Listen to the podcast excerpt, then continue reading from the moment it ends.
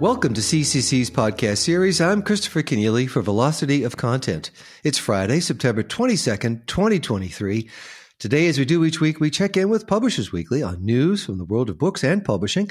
Andrew Albanese, PW Executive Editor, joins me today from New York City. Welcome back to the program, Andrew. Hey there, Chris.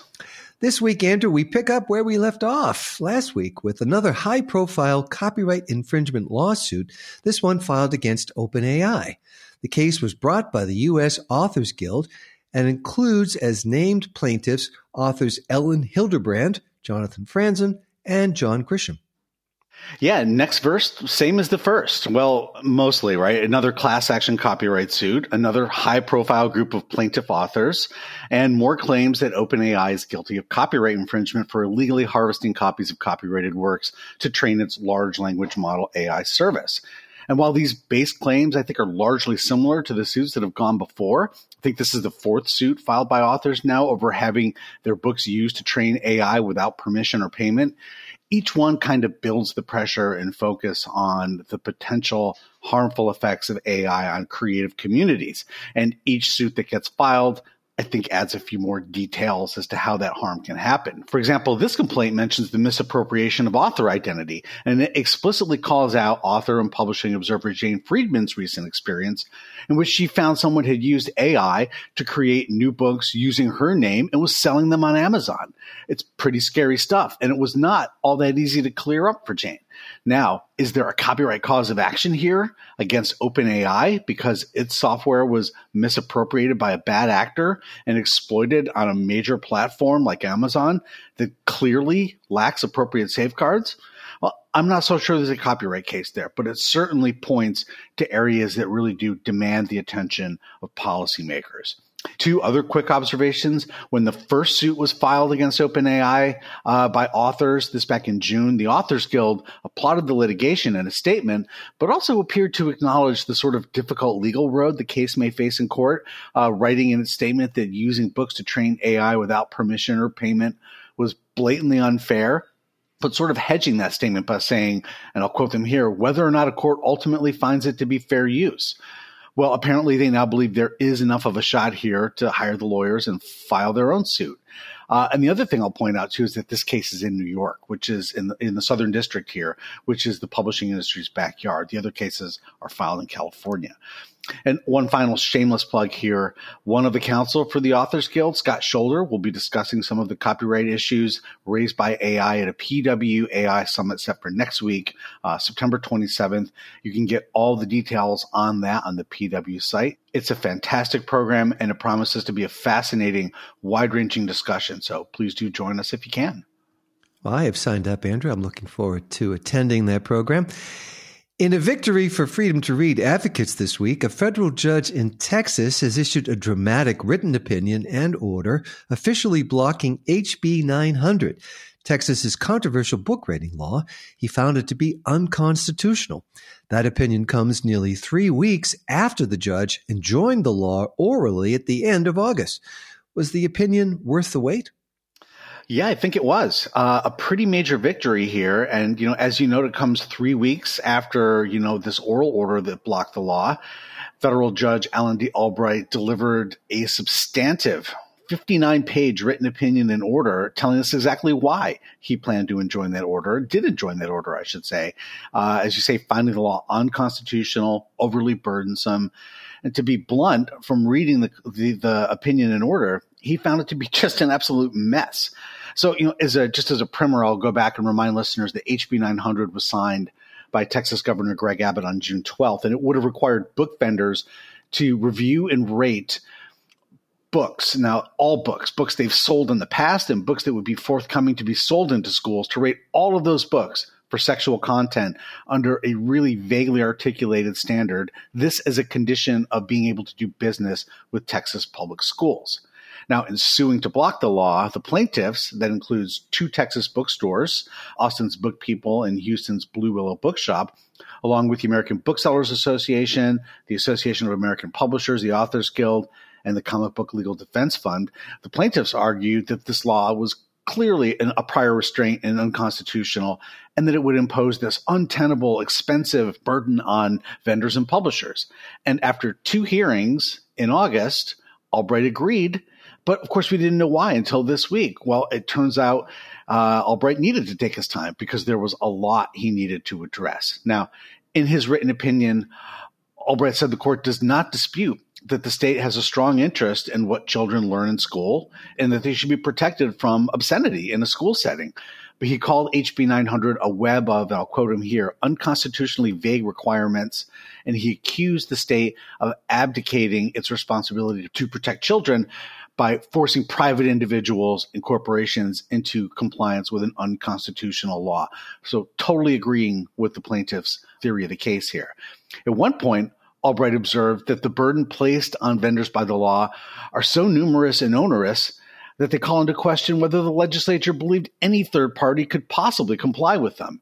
And here's something else that struck me, uh, both from the hearing and in reading it in the, the opinion.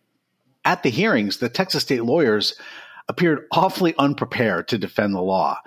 And that may not be their fault because the law really is very vague and quite a mess. And in his opinion, the judge noticed just that too, saying that generally the government was, I'll quote him again here, confused and unaware of how the law would actually function in practice. And he cited approximately 40 instances during the first hearing alone, the August 18th hearing, where the government either did not know how the law would function or you know, said, I have to come back and find out for you, judge also, like many critics of the law, uh, me included, I've talked about it on this program.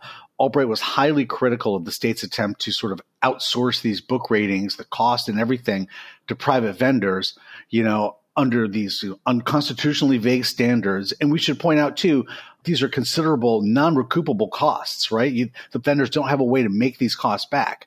So the outsourcing the responsibility and the cost to these vendors while retaining the unchecked power to change a book's rating and force vendors to then adopt the state's rating as its own, effectively imposing a state standard. Albright called this a textbook example of unconstitutional compelled speech. The government has failed to articulate any legitimate reason at all for requiring the vendors to speak, the judge concluded, and said that the government has the power to do these ratings if it wants to. You know, it has the power, it has great discretion over which books its schools can buy within the bounds of the Constitution, he points out. But these powers are powers that should be exercised by the state, he insisted, not by compelling third parties like book vendors to perform this duty or face a penalty. And I guess I'll just sum things up this way. Albright, a Trump appointee, by the way, pretty much demolished the law in this ruling, you know, line after line.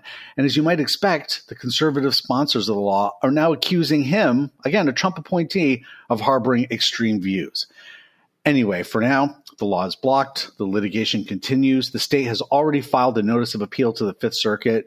So while booksellers and educators are breathing a sigh of relief, there's surely more to come. Two reports this week offer insightful data on book bans, Andrew. One from the American Library Association and the other from PEN America. Yeah, so the legal victories in the book ban realm are great, but there's still uh, a, a lot going on here. And of course, it's that time of year again, right? It's almost Banned Books Week. Uh, and with the annual week long event approaching, the American Library Association, who runs Banned Books Week, released new preliminary data showing a continuing surge in attempts to censor books and materials in public school and academic libraries during the first eight months of 2023. Overall, the ALA's Office for Intellectual Freedom reported 695 attempts to censor library materials between January 1 and August 31 of this year. Now, on its face, that's only up slightly. There were 681 documented attempts at this point last year. So 695 to 681. You might be tempted to say that the growth rate there is, is slowed down. So that's a good thing.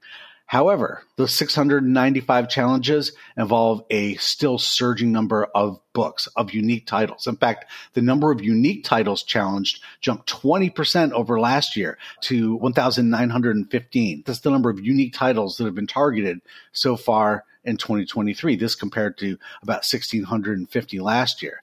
Now, what does that mean? Well, the rise in unique titles challenge is really indicative of the rise in these organized political groups that are creating and sharing lists of objectionable content that they want to ban.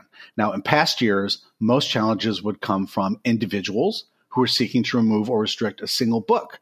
But what we're now seeing, and what's indicated by th- these stats, is that we're seeing large numbers of books being pushed under a single challenge. In fact, 90% of books challenged were part of an attempt to censor multiple titles. And challenges that targeted 100 or more books in one challenge were reported in 11 states. This compared to six during the same reporting period in 2022. And here's an interesting note there were zero of these in 2021, which shows you how the organized nature of these book bans really kicked in in 2021 and is still growing to this day. Uh, the data also suggests that the surge in book bans is moving from school to public libraries.